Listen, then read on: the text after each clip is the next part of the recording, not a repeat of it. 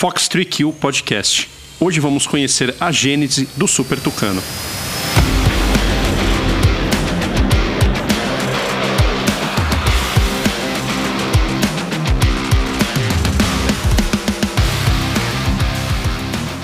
Fala pessoal, tudo bem? Sejam bem-vindos a mais um episódio de Fox três Kill Podcast, um programa que tem patrocínio master da Saab, que é a fornecedora dos caças F trinta e nove Gripen da Força Aérea Brasileira.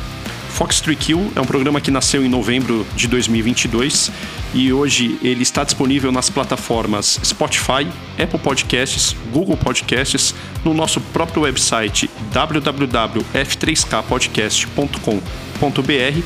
E também uma novidade é que ele já está no YouTube.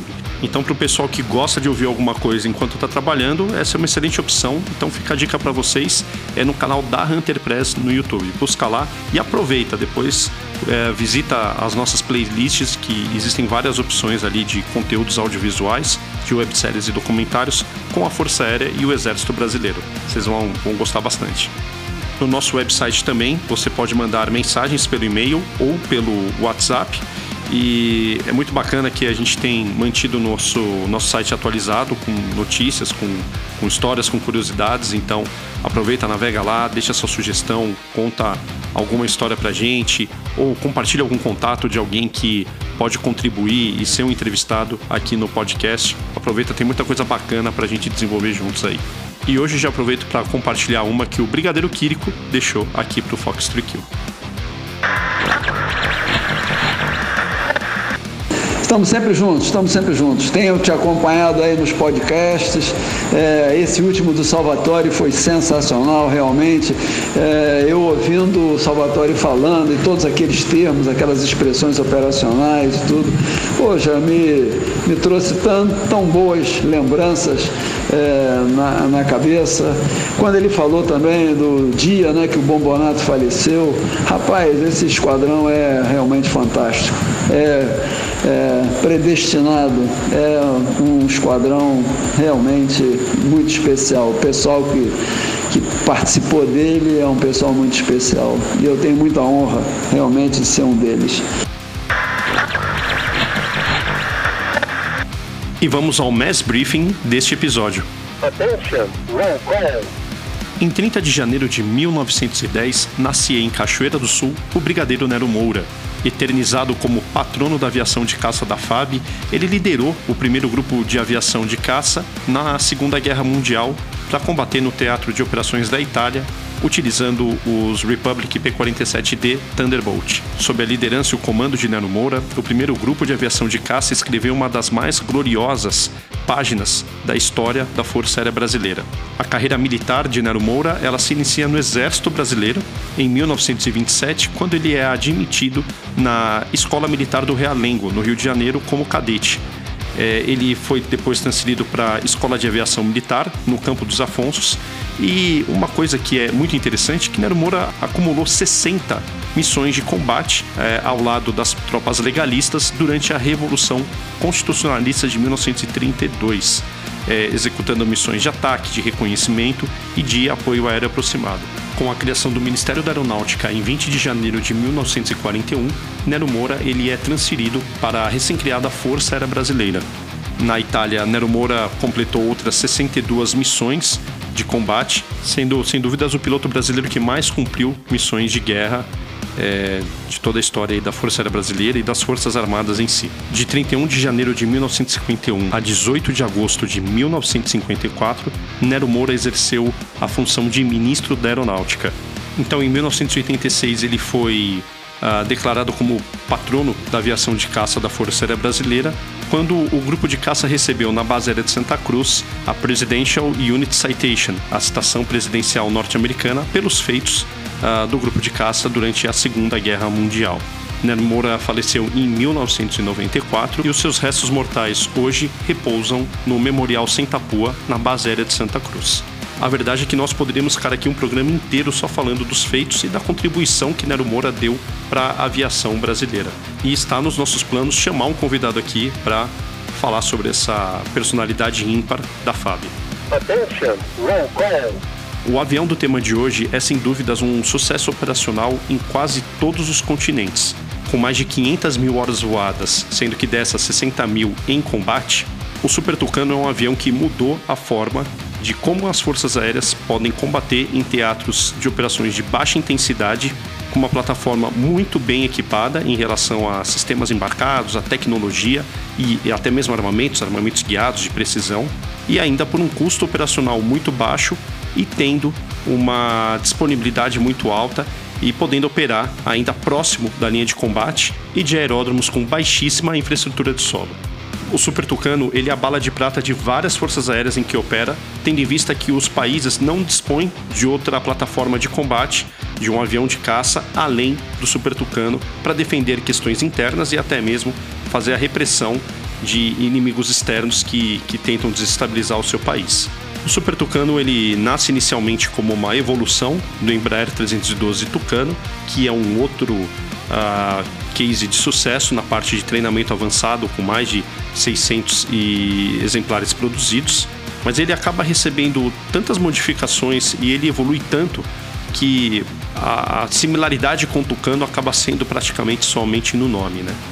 Ao contrário do Tucano, que é um treinador avançado com capacidade secundária para ataque leve e, e caça, uh, o Super Tucano ele é uma plataforma projetada para fazer a formação avançada dos pilotos de caça de uma força aérea, para cumprir missões de policiamento de espaço aéreo e também missões de ataque e apoio aéreo aproximado. Dessa forma, em várias forças aéreas, ele acaba tendo um emprego dual de treinamento e de combate, como é feito no Brasil hoje. A formação do piloto de caça é feita com Super Tucano em Natal e também essas aeronaves são utilizadas para uma série de missões operacionais nos esquadrões que estão em Porto Velho, Boa Vista e Campo Grande.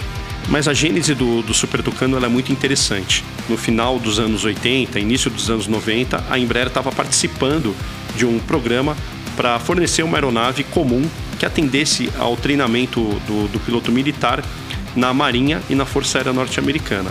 Então o Brasil começou a modificar o, o Tucano para atender aos requisitos conjuntos é, estabelecidos pela Marinha e pela Força Aérea Norte-Americana no que foi conhecido como Joint Primary Aircraft Training System, o J P A T S. Foi então que dois tenentes, tendo contato com aquela aeronave na Embraer, ali no início dos anos noventa, e visualizando que o Brasil poderia contar com uma plataforma mais adequada para o cumprimento de missões do tipo de apoio aeroaproximado, de ataque, de policiamento de espaço aéreo, ah, num teatro de operações de baixa intensidade e mais adequado para a missão, mais capaz em termos de armamentos, de autonomia, eh, de sistemas de bordo. Então, esses tenentes, utilizando a experiência que eles tinham tido na segunda Esquadrilha de Ligação e Observação, eles começaram a propor uma ideia da Embraer modificar aquela variante que estava sendo oferecida no programa dos Estados Unidos para criar algo específico para essa missão de combate. Essa história eu conto em detalhes no livro que eu escrevi, o E M B trezentos e catorze Super Tucano, Brazil's Turboprop Success Story Continues, da, da Arpa Publish, em inglês. Em breve ele vai estar disponível para venda aqui no Brasil, pelo site do Esquadrões de Combate. Mas a história é tão interessante que eu estou trazendo de volta aqui para o podcast é, uma das pessoas, um daqueles dois tenentes que fomentou a ideia de criação do projeto que virou o A L X e depois se tornou o, o Super Tucano que nós conhecemos hoje, que é, que é uma plataforma excepcional. Neri, seja bem-vindo ao nosso episódio de hoje, ao nosso programa de hoje.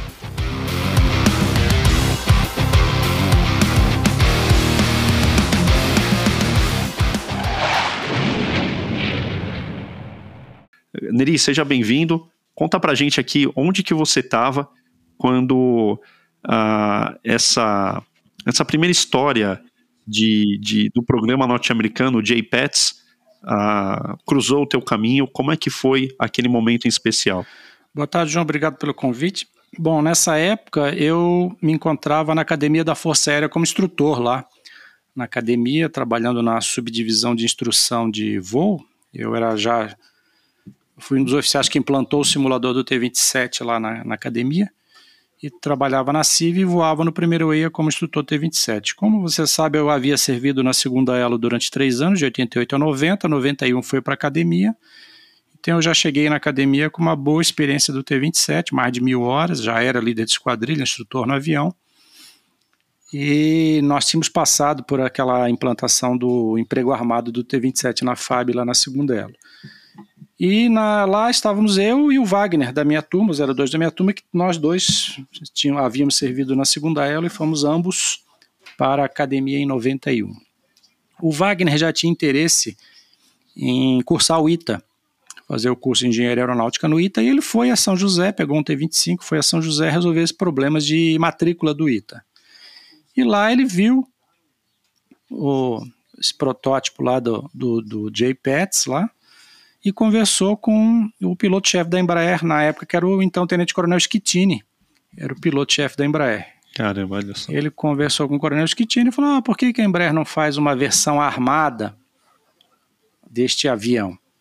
Aí o coronel Schittini, ah, volta lá para Pirassununga, escreve a tua ideia num papel e volta aqui e me entrega. Gente, isso, o Wagner volta para Pirassununga e me, me chama. Ah, estive lá em São José, falei com o Coronel Schittini, estão desenvolvendo um avião para os americanos, e eu sugeri isso, você não quer ajudar a participar? Sim, quero, vamos sim, vamos escrever o papel. Tudo isso era papo de hangar, de pátio ali, papo de pista, tudo informal. Aí lembrando que naquela época, nos noventa, o acesso à Embraer era livre, você podia estacionar um avião no pátio da Embraer, não é a, a dificuldade que é hoje, né? Que uma empresa privada, antigamente era uma empresa estatal, e o oficial de macacão lá tinha livre acesso a qualquer local da Embraer que a gente quisesse entrar, não tinha problema nenhum. Não precisava ter visita marcada, horário, nada, era só chegar. Nada, não precisava, era só chegar. Só pegar uma, uma Kombi, aquela Kombi amarela, né?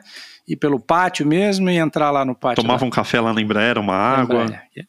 Tomava um café, uma água, sem problema nenhum. E os pilotos de, de prova lá, alguns já eram, tudo ex-Fabiano, né? Alguns já eram conhecidos. Era bem tranquilo, era a segunda casa praticamente. Então eu, o, o Wagner me chamou, então vamos sim. Aí sentamos na casa dele, tomando um café com as esposas lá, que eram amigas. Ah, o que, que você acha? Não, o avião tem que ter isso, tem que ter aquilo. E para fazer o quê? Aí nós imaginamos, na, na, com a tecnologia da época, o que, que o avião poderia ter. Um G P S, um visor giro estabilizado, uma blindagem. Isso trazendo a experiência de segunda E L O, com o Tucano. O que poderia ser melhor no Tucano? Experiência de segunda E L O. Pneu de baixa pressão para operar em pista não preparada, injeção de nitrogênio no tanque de combustível para não explodir o tanque e coisas do gênero. É, chaflé, que já existia, né?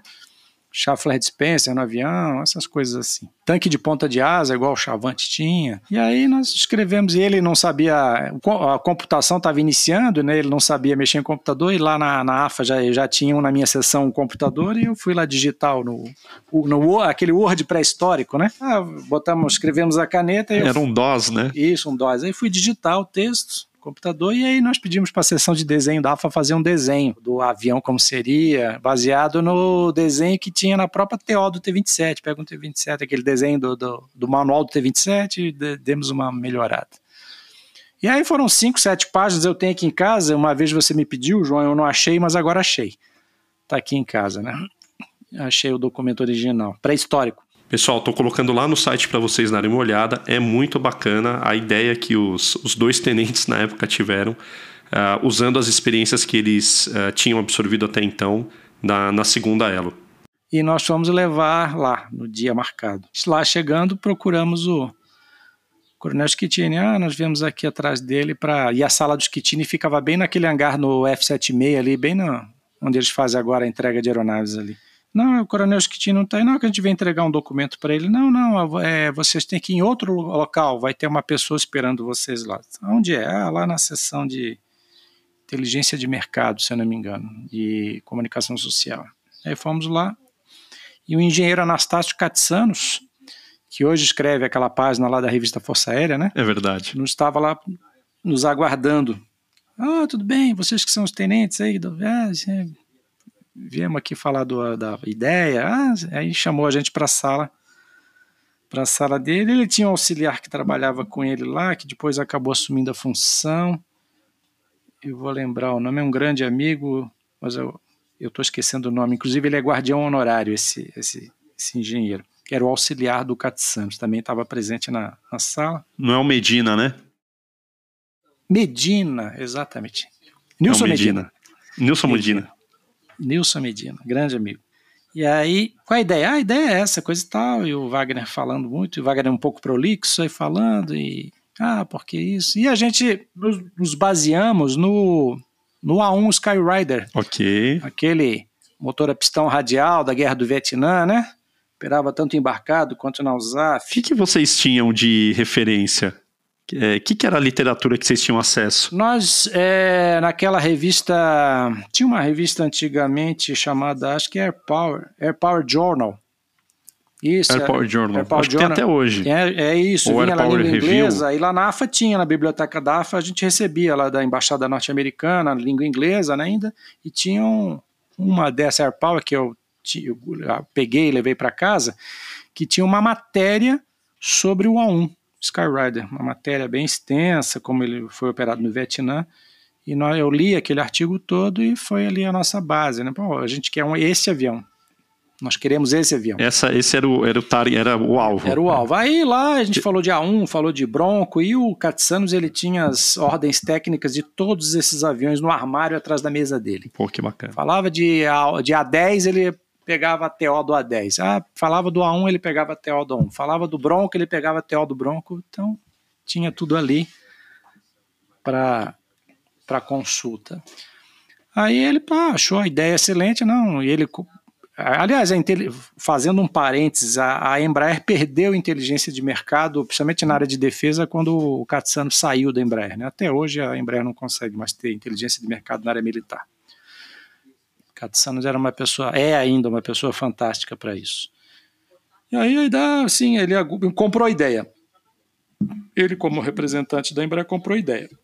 E aí, voltamos para Pirassununga. O comandante da academia, o brigadeiro Fernando Mendes Nogueira, ele gostava muito de mim. Não sei porque eu caí nas graças do, do, do brigadeiro Nogueira. E eu sempre ia na sala dele despachar as ordens de, de missão do, do Bandeirante, ele que, que ele que assinava. Ordem de missão do Bandeirante. A AFA tinha um Bandeirante orgânico, né? Um Bandeirante próprio para missões próprias. Isso, a AFA tinha dois. Ah, dois? Isso, a AFA tinha dois. Tinha um branquinho e um camuflado. Interessante. Aí eu fui lá despachar uma ordem de missão, entrei na sala dele, já final do expediente, anoitecendo, ele chegou para mim, ah, fiquei sabendo que vocês estiveram na Embraer. Eu falei, sim, senhor brigadeiro, o que, que vocês foram fazer lá na Embraer? Ah, nós fomos fazer isso e isso, tem um avião assim assado, bababá... Estamos com uma ideia aí, ele, ah, interessante. Aí ele falou assim, ó, o brigadeiro Taveira, que é da minha turma, tá vindo aqui semana que vem, ou naquela semana, com os italianos, e ele é o presidente da COPAC, então eu vou botar vocês para falar com ele. Ah, tá, sim senhor. Aí chegou o brigadeiro Taveira, com os italianos, que foram fazer um voo de T vinte e sete lá, lá, enquanto, lá no primeiro E I, aí, enquanto isso, o brigadeiro Nogueira falou com ele, ô Taveira, tem dois tenentes aqui, que estão querendo te vender um peixe. Foi até as palavras que ele usou. O Taveira era ótimo, né? Estão querendo te vender Saudoso um peixe. Taveira. Aí ele, o que que é? Ah, assunto assim. Aí, ah, vamos ali na sala de instrutores ali para conversar. Sentamos na mesa. Aí, pô, não. Qual é a ideia? Aí nós explicamos tudo de novo. Ah, a Embraer está com um projeto de iPads, assim. A gente pensou na versão armada, coisa e tal. Tivemos a Embraer. A Embraer nos deu carta branca, nos ajudou. Ah, interessante. Então, assim, fala ele assim, o seguinte, então semana que vem vocês vão a Brasília. Vocês vão lá na COPAC em Brasília semana que vem, conversem com o coronel. Esse coronel é até irmão de um cara de setenta e oito que foi meu instrutor no segundo quinto. Eu vou lembrar o nome desse coronel. Falem com o coronel tal que ele vai explicar para vocês o que fazer. Aí pegamos um T vinte e sete, fomos a Brasília na COPAC. Ele tá lá, estava o coronel nos esperando. E a COPAC naquela época era assim, era duas salas, cinco oficiais, era bem incipiente ainda, né?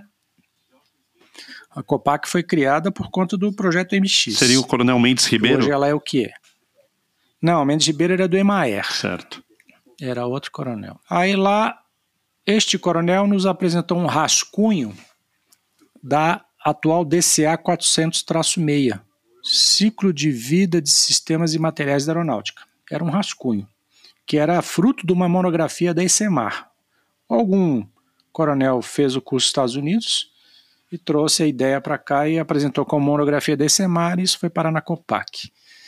Aí ele nos deu o papel, ó, este aqui é um rascunho, vocês vão fazer o requisito, vocês vão escrever o requisito operacional deste avião, baseado neste documento aqui que eu estou entregando para vocês, vocês fazem conforme está escrito aí.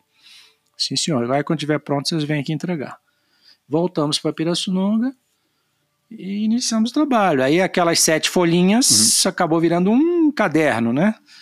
E aí foi um trabalho muito árduo. E nós começamos aí frequentemente na Embraer, toda semana na Embraer, falamos com o Katsanos, ó, Katsanos, ah, o, a COPAC nos deu a missão, tá aqui, nós vamos fazer, mas precisamos do seu auxílio, porque é, o que a engenharia pode fazer, eu me lembro uma coisa que o Katsanos falava, ele dizia assim, não digam o que o engenheiro deve fazer, digam o que vocês querem, e eu vou dizer se é possível ou se não é possível. Tá. E aí foi, e... Né, começamos a ter contato com full glass, cockpit, sistema inercial, etc e tal, né? Coisas que a gente não conhecia, a F A B não tinha quase nada disso, né? Vocês lá na, na Embraer começaram a ter contato com engenheiros também? Sim, nós conversávamos com o engenheiro, o Katsanos nos apresentava, esse é um engenheiro de aviônica, esse é um engenheiro de motor, esse é um engenheiro disso, daquilo.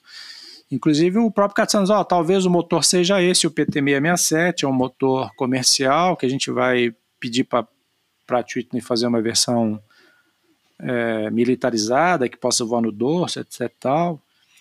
E aí nós começamos a fazer, eu fazia um capítulo, o Wagner fazia outro, cada um fazia a sua parte. E o Wagner, interessante, ele pegou esses dados do P T seiscentos e sessenta e sete e ele acabou inferindo o consumo horário do motor, como seria, e ele fez um mapa da América do Sul, e ele traçou os raios do avião nas configurações. Ah, que impressionante. Isso sem o avião existir.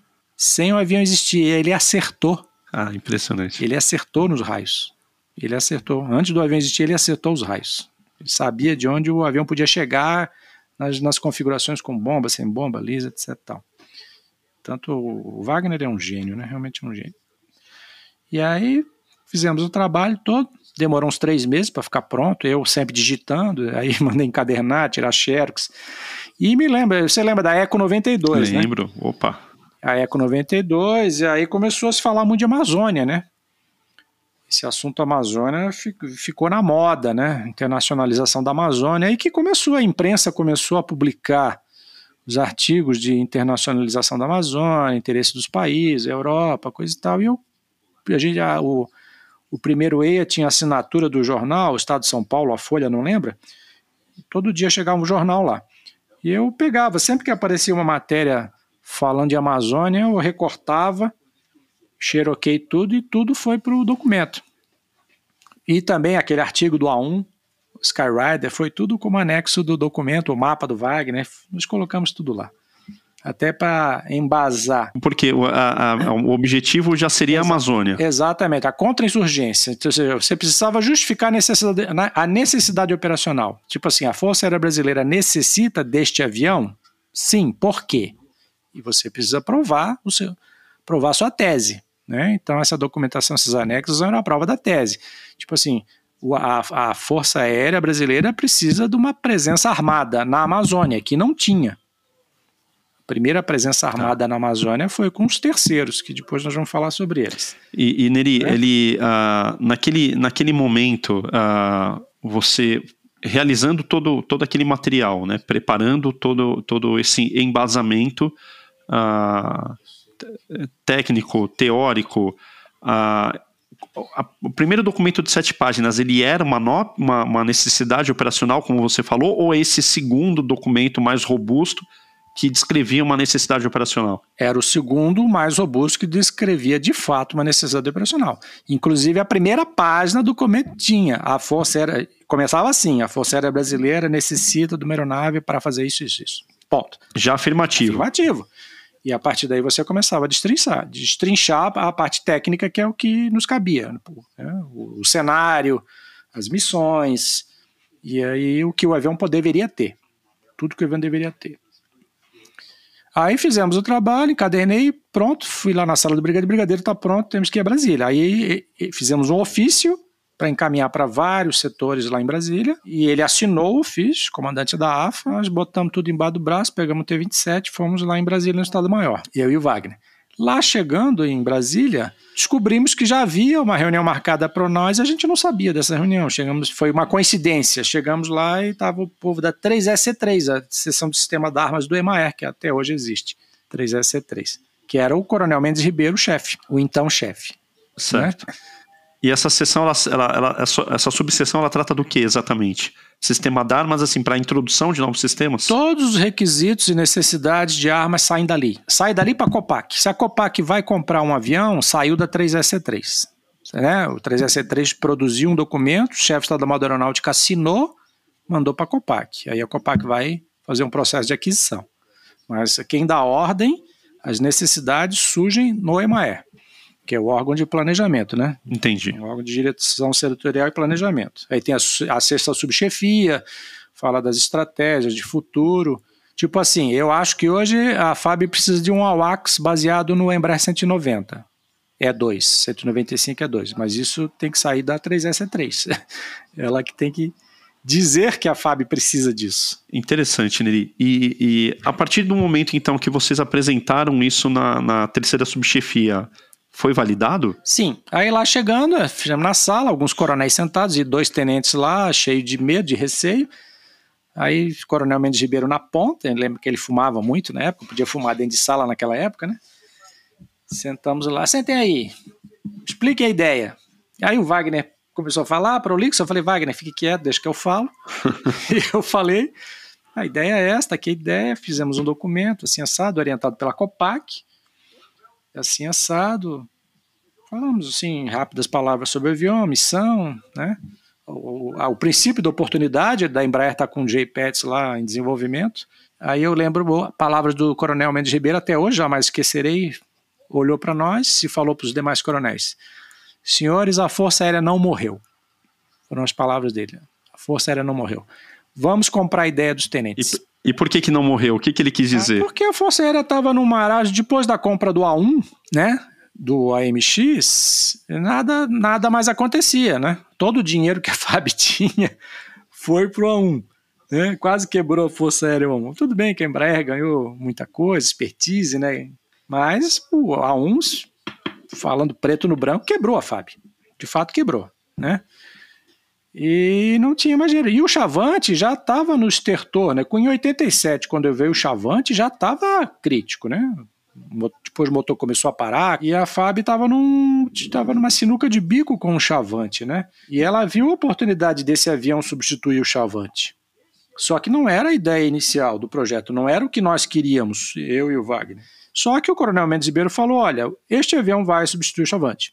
Então vocês coloquem aí no documento de vocês um capítulo que ele vai substituir o avião para transição de caça. Aí eu escrevi esse capítulo, fui lá, digitei, tá, né, dizendo que ele ia substituir o Chavante para formar piloto de caça, etcétera. E assim foi feito, tanto que ele foi implantado pelo Grupo Alfa lá no segundo quinto. Que começou, né? O, o, o jogo que ele começou a, a implantação dele. Exatamente. Aí lá na, nessa sessão, nessa reunião, tinha o Tenente Coronel Macedo. Era um engenheiro, formado pelo I T A também, aviador engenheiro, né? E coube a ele escrever o requisito oficial do EMAER, né? O R T L P, Requisito Técnico Logístico Industrial Preliminar, que aí já entrou a parte logística, né? Junto com o CONGAP, né? Como ia ser feita a logística, uma, uma, um documento bem mais... o documento oficial da Força Aérea.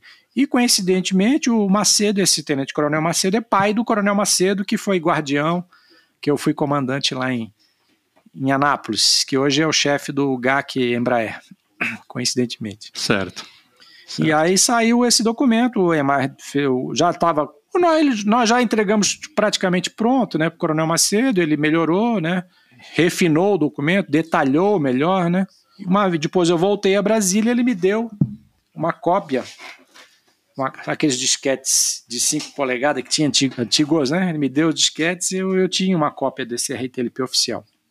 Imprimi, encadernei e guardei. E a partir daí foi assinado em noventa e cinco, né? Foi assinado o contrato. A F A B assinou o contrato com a Embraer do A vinte e nove, do A L X, né? Do A L X. E aí a aviação de caça, quando descobriu que ia trocar o Chavante pelo A L X, aí nossa, foi um... Aí vários detratores fizeram até uma musiquinha do cancioneiro da caça. Você lembra que tinha um Fiat Mille E L X na, naquela época? Lembro, lembro. Aí disseram que era um... disseram que o avião era o, era o Fiat E L X e fizeram uma, uma musiquinha né, sacaneando o A L X, e quem fez foi até o White, né, recentemente. E, e, e qual que era a diferença ali do, do, do Tucano para o Super Tucano? É, porque eles são parecidos no nome, né, hoje, eles são depois, de, que é, é um outro avião, correto? É outro avião, é outro avião. Em noventa e dois, instrutor na academia, eu fui para a Embraer ministrar a instrução do T vinte e sete para os pilotos da Força Aérea Colombiana. A Força Aérea Colombiana comprou quatorze T vinte e sete e nós fomos quatro instrutores lá ministrar a instrução para os colombianos. E eu já tinha, já estava rolando já o, essa história do, do A vinte e nove, né? Já, já conhecia já o Coronel Schittini.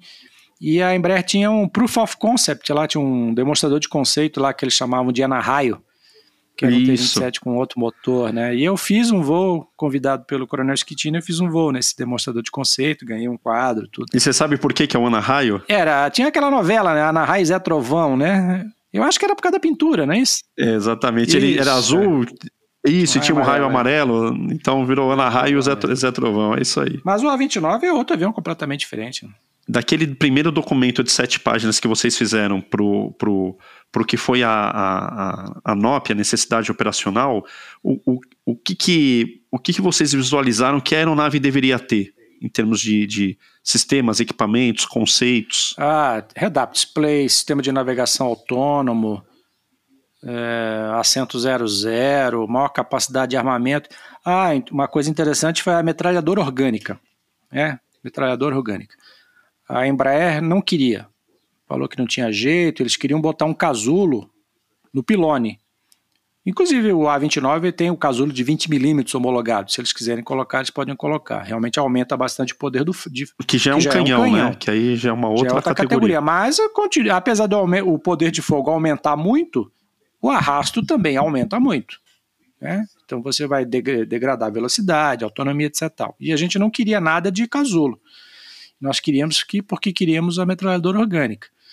E aí o gerente, o engenheiro responsável pelo projeto era o engenheiro Sérgio Horta, que depois foi o presidente da A E L. Até recentemente era o presidente da A E L. E ele, a Embraer, como ainda empresa estatal, a, a ligação com a Força Aérea era muito estreita, conseguiram no P A M B uma ponto cinquenta emprestada. E o P A M B deu uma ponto, pegou uma ponto cinquenta, a ponto cinquenta do Chavante mandou emprestado para a Embraer. Eles fizeram um molde de isopor dessa ponto cinquenta. Olha só. O Sérgio Horta tirou o farol do T vinte e sete, que a asa era a asa do Tucano França. O A vinte e nove usa a asa do Tucano França, com longarina, né? Diferente. Que é mais reforçada do que do T vinte e sete normal, né? No, normal que eu digo o nosso aqui. É, que de seis G passou para... Para dez. Para oito G, né? Acho que é oito G, sete ou oito G. Aí tirou o farol e colocou ali, arrumou um lugar para colocar o molde de isopor, lá onde fica o farol. E aí eu me lembro que ele nos chamou, a gente estava lá na Embraer, naquelas idas que a gente ia toda semana, ele nos chamou, não, vamos aqui no hangar que eu vou mostrar para vocês. E ele estava lá, o, o, o Jay Pets lá com uma metralhadora de isopor ali no lugar do farol. E ele perguntou, e o que vocês acharam? Eu falei, achei maravilhoso. Ficou é excelente. Isso aí. E tiveram que voltar nos anos quarenta, cinquenta para descobrir como é que ia a fita de munição. Então foram lá no Spitfire, foram no Musal. Foram lá no Musal para ver o P quarenta e sete, para ver como é que era colocada a fita de munição naquelas quatro ponto cinquenta do P quarenta e sete. É uma janela em cima do extradorso, né? Você abre uma tampa no extradorso e entra o a fita, o cofre de munição fica ali. E a Embraer teve que copiar isso para colocar no, no, no A vinte e nove, que já era uma tecnologia já que não se usava mais há muitos anos, né? E tanto que o A vinte e nove, no início, nos primeiros anos de operação, deu problema com relação à ejeção do cartucho. Certo. Tiveram problemas com a ejeção do cartucho. E depois a Embraer acabou resolvendo. Mas teve a saída no Musal para ver o P quarenta e sete. Ou seja, buscar é um uma solução dos anos quarenta para um projeto dos anos noventa barra dois mil. Aí. Buscar uma solução técnica. E é igual, né? A Exatamente. forma como, como é... Até o local, como, como que é a solução, realmente ela é bem... Ela é idêntica praticamente, né? Claro, muda porque um tem quatro, outro tem uma metralhadora, mas... É. Porque isso daí acaba que você não ocupa um... um além do arrasto, né? Você também livra um dos... duas estações subalares para outras coisas, para tanque, ou para bomba, ou para foguete, né? Você ganha mais poder de fogo com a aeronave. E aí está lá, metralhadora orgânica, graças à nossa encheção de saco. Um grande ponto ali de uma mudança de conceito seria o glass cockpit, né? Você ter uma aeronave que abandonasse ali os reloginhos e, e fosse em direção a um painel digital. Isso foi um, um ponto de resistência na época? Não, foi inclusive uma orientação da Embraer, do Katsanos, porque na época a, a, a aviônica analógica já era mais cara. Já era mais cara. Antigamente o, ainda tem o sargento da especialidade B E I, né, aviônica, mas aí um cara para consertar um instrumento, outro cara para consertar o velocímetro, outro cara para consertar o climb. Agora tá tudo numa tela só. E é plug and play, né? Você deu pano e você tira, né, e bota outra. E o avião tá pronto para voar. E mais então, leve, né, também. E mais leve, exatamente. Você tem várias... Aí ali naquela tela você põe a informação que você quiser. Por exemplo, o A vinte e nove... O A vinte e nove chileno, ele simula o radar do F dezesseis. Exato. Tanto que no Chile tem essa... essa um comandante da Força Aérea do Chile uma vez falou, né, que o melhor treinador do F dezesseis é o Super Tucano, porque ele... Sim. É, a simbologia é toda, é toda idêntica, é. né? O manche, manete, o painel, o head-up display. E aí também o conforto do piloto, a parte de, de ar-condicionado, a cabine é muito mais espaçosa, o sistema rotas, né? Tem um sistema rotas que você, o cara já sai dali. A comunalidade do A vinte e nove com F cinco modernizado é muito grande, né? O sistema rotas deve ser praticamente igual, né? Então facilita bastante.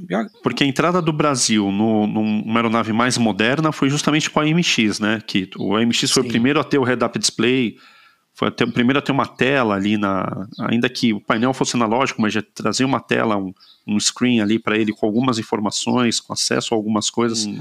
O A M X ele, ele acabou trazendo uma série de conceitos que foi popularizado depois com o Super Tucano, com o F cinco modernizado. E nele, qual que, num, num, pensando num teatro de operações de Amazônia, o que que, além do pneu de baixa pressão para você pousar em qualquer local, em uma pista mais curta, uma pista de, é, de cascalho, de terra, uma pista semi-preparada, que outras coisas a aeronave tinha que ter ali para facilitar a rotina é, de operação num aeródromo com pouquíssima infraestrutura? Ah, o O-Box, pessoal, já, já foi é, instalado com essa finalidade, né? O O-Box é, gera o próprio oxigênio, né? Você não tem que levar cilindro para, como o T vinte e sete precisava. A gente, por exemplo, nós fazíamos campanha de interceptação em Tabatinga, lá na fronteira com a, com a Colômbia, tríplice fronteira, né? Brasil, Peru, Colômbia.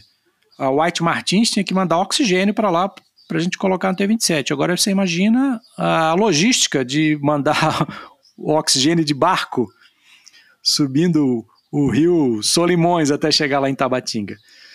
Então o O-Box já eliminou isso aí. É outra coisa, uma, uma, o avião, nem sempre você vai ter uma fonte de força, uma, uma G P U para dar partida. Então a gente já pediu uma bateria que, né, que permitisse uma partida com o uso da bateria. O T vinte e sete não tinha isso. A, partida, o T V, a bateria do T vinte e sete não tinha amperagem, então a partida com bateria é muito quente, podia torrar o motor. São duas coisas básicas, né? Que já... Ou seja, você diminui o máximo possível de independência de solo. Exatamente. Neri, a outra, outra questão é que no caso do Tucano você precisava armar, é, você precisava de um, de um especialista em armamento para dar o, o último golpe ali na metralhadora, deixando ela pronta, armada, engatilhada para a missão. No caso do Tucano não, né? Você comanda... No Super Tucano não, você comandava por de dentro, passou a comandar de dentro. Eu não tenho certeza, mas acho que sim, com ar comprimido, né? Ou com nitrogênio, alguma coisa do gênero, assim. Eu não tenho certeza, mas eu acho que é verdade, sim. É, tanto pode ser dado o golpe externo com cabo, com cabo, né? Como era dado no, no T vinte e sete, mas acho que o A vinte e nove permite isso, sim. E, e nele, na parte ali de... Uh, da missão em si, da, da, da interceptação, ele ganha também o óculos de visão noturna e, o, e, o, e aquela luz de interceptação. Isso, exatamente. Bem lembrado. Né? A capacidade do uso do, do uso do N V G e ainda o farol. Não sei se eles usam o farol com muita frequência não, mas o N V G, certeza absoluta. Inclusive, quando o A vinte e nove foi implantado, é, quem ficou responsável pela implantação da doutrina de N V G foi o segundo terceiro em Porto Velho, e houve intercâmbio com oficiais da Força Aérea Colombiana que foram a Porto Velho ministrar instrução do uso do N V G. Porque eles já tinham isso com o Tucano na época, né? Ah, inclusive. A Colômbia já operava, já operava já há algum tempo já. Antes da F A B, a Colômbia já operava o N V G. Na parte de precisão de emprego de armamentos, né, isso foi um salto também comparado ao, ao, ao Tucano. Você tem um redap display, um sistema de, de armas mais aprimorado? Sim, claro, principalmente na parte arar, né? Também. É, o Tucano colombiano, ele tem um telêmetro laser instalado bem na entrada de ar ali, no nariz. Por que que o colombiano pediu esse telêmetro laser? Por, porque lá eles iam fazer muito bombardeio em área montanhosa, na cordilheira. Então, com um altímetro barométrico, a precisão ficaria muito diminuída. E o telêmetro laser eliminou esse problema, né? Que aponta lá para o alvo e já tem a distância, e pelo cálculo automatizado você tem uma precisão maior. Poderiam ser feito, instalado nos nossos, numa, num M L U, né, da aeronave. Então, é, a, o S C P do, do A vinte e nove eles são oito metros. Uma bomba de duzentos e trinta quilos é nada. Né? Né? Cair aqui oito metros para lá ou para cá, vai destruir do mesmo jeito. Vai destruir do mesmo jeito. Né? Vai destruir do mesmo jeito. Então, é, inclusive, eu me lembro na época de certificação do avião, essa parte de certificação de armamento foi feita lá na Marambaia, lá, desculpe, lá em Maxaranguape. E um dos pilotos que fez essa certificação foi o Coronel Jordão. E eu me lembro o Coronel Jordão me contando que você pode vir num voo nivelado, reto e nivelado, acima de uma camada oito oitavos de nuvem. Se você tiver a coordenada geográfica do alvo, você vai lançar o, a bomba num voo nivelado lá de cima e ela vai cair lá, pelo cálculo... Pela, sem enxergar o alvo. Sem enxergar o alvo, tipo um método C C R P, né? Pelo C C R P do A vinte e nove, tá, tal a precisão do, do avião. Depois que o A vinte e nove começou a participar dos torneios de aviação de caça, aí começaram a ganhar até pela, pela precisão do emprego. A parte de a disponibilidade da aeronave, ela chega a ser, ela é melhor que a do Tucano, Neri? Pelo, pelo conceito digital dele, pelo glass cockpit, é, ele, ele consegue, ele carrega essa, uma, uma prontidão maior? Sim, porque o A vinte e nove, o A vinte e nove ele trouxe o conceito do C L S, né, que é o, esqueci a sigla em inglês, o S de suporte. É Contract Logistics assim, Support. É, Contract Logistics, exatamente. Isso facilitou bastante o sistema de manutenção. E, inclusive, o T vinte e sete, o Tucaninho velho, ele tinha um problema de acessibilidade no motor, né? Para você mexer no motor, você tinha vários problemas de acessibilidade, né? E o A vinte e nove consertou isso, né? Você a, a, acessa parte do motor mais facilmente do que no T vinte e sete, facilitando, inclusive, a manutenção. Mas e o A vinte e nove, apesar da sofisticação, não é um avião complicado para efeitos de manutenção, né? Além de ter sido otimizado para uma operação fora de sede, né, é, no local, às vezes um aeródromo com baixa infraestrutura, mas próximo à zona de interesse, à zona de combate em si, o Super Tucano ele também foi pensado para aquela característica da, do policiamento de espaço aéreo, né? Aquele tipo de missão que você decola para interceptar aquelas aeronaves em voo irregular, seja porque não fez o plano de voo ou que estão ali carregando alguma carguilista, né? Uh, inclusive na campanha de ensaios em voo foi previsto até um tipo de míssil, né? Seria o, o Piranha, ali para autoproteção, mas algo que eu, eu nunca vi em utilização por nenhum Super Tucano em nenhuma força aérea no mundo. Uh, como é que foi esse pensamento também para esse tipo de missão que na década de noventa já começava ali a, a surgir com uma maior intensidade, primeiro pelos grupos da, os esquadrões da primeira linha da aviação de caça e depois pelos dos esquadrões do terceiro grupo de aviação? Sim, até porque ele, ele ganha em velocidade, né? Ele é bem mais veloz que o Tucaninho e tem uma autonomia maior que o Chavante, né? Você poderia botar o Chavante para fazer essa missão, só que ele perderia em autonomia. O A vinte e nove ele ganha autonomia, e não tem a velocidade do Chavante, mas é mais veloz que o T vinte e sete. Né? E realmente numa missão de interceptação, a velocidade faz alguma diferença. Mesmo que seja um tráfego, um papatango de traficante, faz. Quanto mais rápido você chegar no bandido, melhor é. Como já foi falado, com o N V G você pode fazer interceptação noturna, né? Totalmente apagado, né? E às vezes ele não vai nem te ver direito. Você tá o... o traficante à noite. Realmente, nem vai te ver. Tá certo, Neri. E já foi feito, né? Recentemente já foi feita essa missão noturna já. Neri, na parte para a otimização do A vinte e nove, para ser um substituto do Chavante, o que, que ele precisou ter exatamente? Nada especial, porque ele, é, ele, ele só não é superior ao Chavante em desempenho. Fora isso, ele é superior em tudo. Bastou os caçadores aceitarem voar numa velocidade menor. Porque essa foi uma das sacadas da Embraer com o Super Tucano, né? Então eles colocaram a tecnologia de um caça de quarta geração numa plataforma turbohélice, mas que permite que o piloto seja treinado, formado com as tecnologias que ele vai encontrar nos aviões da primeira linha. E porque o desempenho depois ele acaba ganhando isso, né? No próprio esquadrão ele consegue fazer essa conversão operacional e, e se adaptar à reação do avião a jato comparado com o turbohélice. Eu, eu servi sete anos em Anápolis, né? Então eu sempre perguntei para os jaguares, eu sempre tive essa curiosidade, sempre perguntei para eles qual a dificuldade que eles tiveram de receber o garoto do Tucaninho, porque lá eles receberam gente do Tucaninho para o Mirage três. Depois receberam gente do A vinte e nove para o Mirage dois mil. E eu sempre perguntei para eles, qual é a dificuldade que eles tiveram nisso, de receber o garoto que veio do A vinte e nove para o Mirage dois mil? O problema não é o desempenho, não foi o que eles me falaram. Eu posso estar enganado, né? Outros caçadores de primeira linha, instrutores de F cinco, vão estar ouvindo esse podcast, eles saberão mais do que eu. Mas o que eu ouvi lá em Anápolis, que o desempenho do Mirage, a diferença de desempenho do A vinte e nove para o Mirage dois mil não era o problema, tanto que todos foram para lá e solaram o avião, se formaram, são jaguares até hoje. O, o que eu ouvi, tanto de instrutores de F cinco quanto de instrutores de, de Mirage dois mil, que o problema era o combate B V R. O combate B V R era um salto operacional que o A vinte e nove não tinha como dar. E no combate B V R, o caçador tem que ter uma, uma consciência estacional, uma visão espacial muito, uma visão espacial muito grande, né? A visão espacial do caçador é muito grande no combate B V R. Ele tem que saber onde ele está, onde está o bandido, ele vai receber informações de bullseye, ele tem que raciocinar com isso para saber qual a tática que ele vai empregar para combater o, o, o inimigo.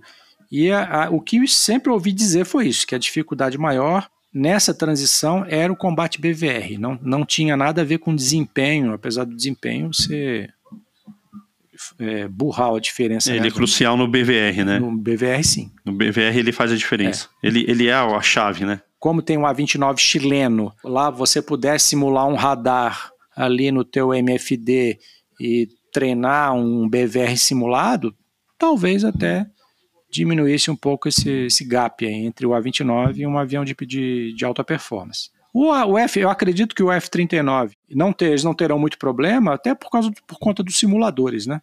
Tudo isso aí eles farão nos simuladores. Sim, que é bem, que é, que é extremamente avançado, né, em relação a tudo que a gente tem aqui hoje Exatamente. Em dia.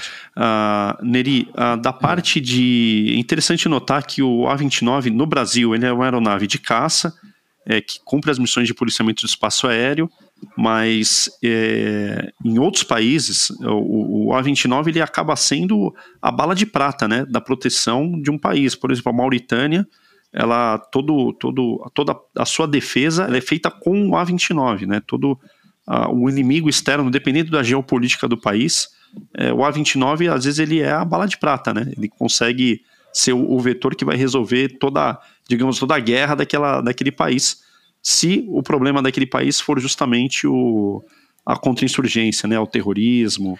Eu acho, eu sempre achei que a F A B tinha que ter um quarto do terceiro, né? Eu acho que tem espaço para mais uma quarta unidade de A vinte e nove dentro do, do terceiro grupo, até porque nós estamos ainda numa fase de transição. A primeira linha da nossa aviação de caça há muitos anos não consegue absorver os caçadores, né? Você não consegue mais transferir o tenente lá do tenente capitão do terceiro para uma unidade F cinco, até de A um, até A um não tem mais praticamente. Então eu acredito que deveria, nós deveríamos, e nós temos problemas de, de, de fronteira para ter mais uma unidade de A vinte e nove. Uma mais ao sul. É, tanto é, não sei, até, talvez até Cuiabá. Já se pensou em fazer uma base em Cuiabá, já. E para absorver essa, o caçador. Eu sempre achei que desde tenente, né, eu acho que a Força Aérea Brasileira, nós, nós temos uma explicação histórica para isso, Correio Nacional, a, a dimensão territorial do país, um país continental, na integração, mas assim, muito avião de transporte, pouco avião de caça, né? Por exemplo, agora recentemente tivemos a formação dos estagiários lá em Natal, essa semana que passou, vinte e um caçadores. Uma turma de oitenta e nove, minha turma foram cento e cinquenta e três, formaram vinte e nove caçadores. Então, muito pouco caçador e muito piloto de transporte, né? não deveria ser assim, deveria formar pelo menos uns quarenta. Agora precisa, a Força Aérea precisa absorver esses quarenta, né? Onde esses quarenta voam, irão voar. É, não adianta ter a, a só a formação. É, exatamente. Daí uma quarta unidade de A vinte e nove seria uma solução. E o A vinte e nove passando por um M L U, né? Já está na hora de se pensar em alguma coisa para o A vinte e nove, alguma melhoria. Instalar esse telêmetro laser que o, que o colombiano possui, alguma coisa na aviônica, né? A aviônica já evoluiu. Alguma coisa nesse sentido. O próprio Chaffler também. Chaffler, exatamente, o próprio Chaffler. É porque o, o nosso A vinte e nove, ele foi, nós somos o primeiro operador do A vinte e nove, né? Então, tra- naturalmente, isso em qualquer país, em qualquer projeto, o projeto vai evoluindo. A cada venda, a cada, a cada exportação, a novos requisitos, nossa, novas necessidades, exigências surgem por parte do cliente, e aí o avião vai ganhando outras coisas, né? Então, o A vinte e nove passou por esse processo, né? Tanto que hoje um dos mais modernos em serviço é o que está no Líbano, por exemplo, no Afeganistão, ou que estava, né? Não sei como é que está agora essa frota afegã, mas o que tem no Líbano lança a bomba guiada a laser, lança a foguete guiado, né? Que não é mais foguete, então passa a ser míssil, mas é, são os mais, mais modernos em serviço no mundo. Tem Moving Map, enfim, uma série de recursos ali que Uh, auxiliam muito na parte operacional, principalmente num ambiente como a Amazônia, né? Isso, esse, esse deveria ser o nosso M L U. Pegar essas características desse avião que está sendo fabricado na Sierra Nevada e colocar tudo isso. Já tá, você falou de bomba laser, exatamente. Lá, mais alguma coisa, Nelly, que você acha que é interessante comentar na, dessa parte do, do, do, do programa do A vinte e nove? É, o que é interessante é que ele, ele, ele nasce da cabeça de, um, de, de tenentes, né? E E sobe para um nível estratégico. Tem, tem sim uma coisa, uma curiosidade. Apesar de eu ser um dos pais do avião, eu só fiz um voo de A vinte e nove. Caramba! Fiz um único voo. Quando o Ziegler da minha turma assumiu o comando do primeiro terceiro em Boa Vista, eu fui lá na passagem de comando, eu era o comandante do segundo sexto, e eu teve aquele voo de passagem de liderança em voo, e eu fui de saco com ele, e fiz o voo de liderança de passagem de comando com ele. Foi o único voo que eu fiz de A vinte e nove na minha vida. Não deu nem para sentir como é que o gostinho, o gostinho do, do, de como que é o avião num voo operacional. Exatamente, exatamente. Na missão de tiro aéreo, uma, uma missão gostaria de ter feito na A vinte e nove para ver como é que é o tiro aéreo. Tá certo, Neri, te agradeço mais uma vez por essa, pela tua atenção, pela tua participação aqui no nosso programa. Um forte abraço para você, Neri. Obrigado, João.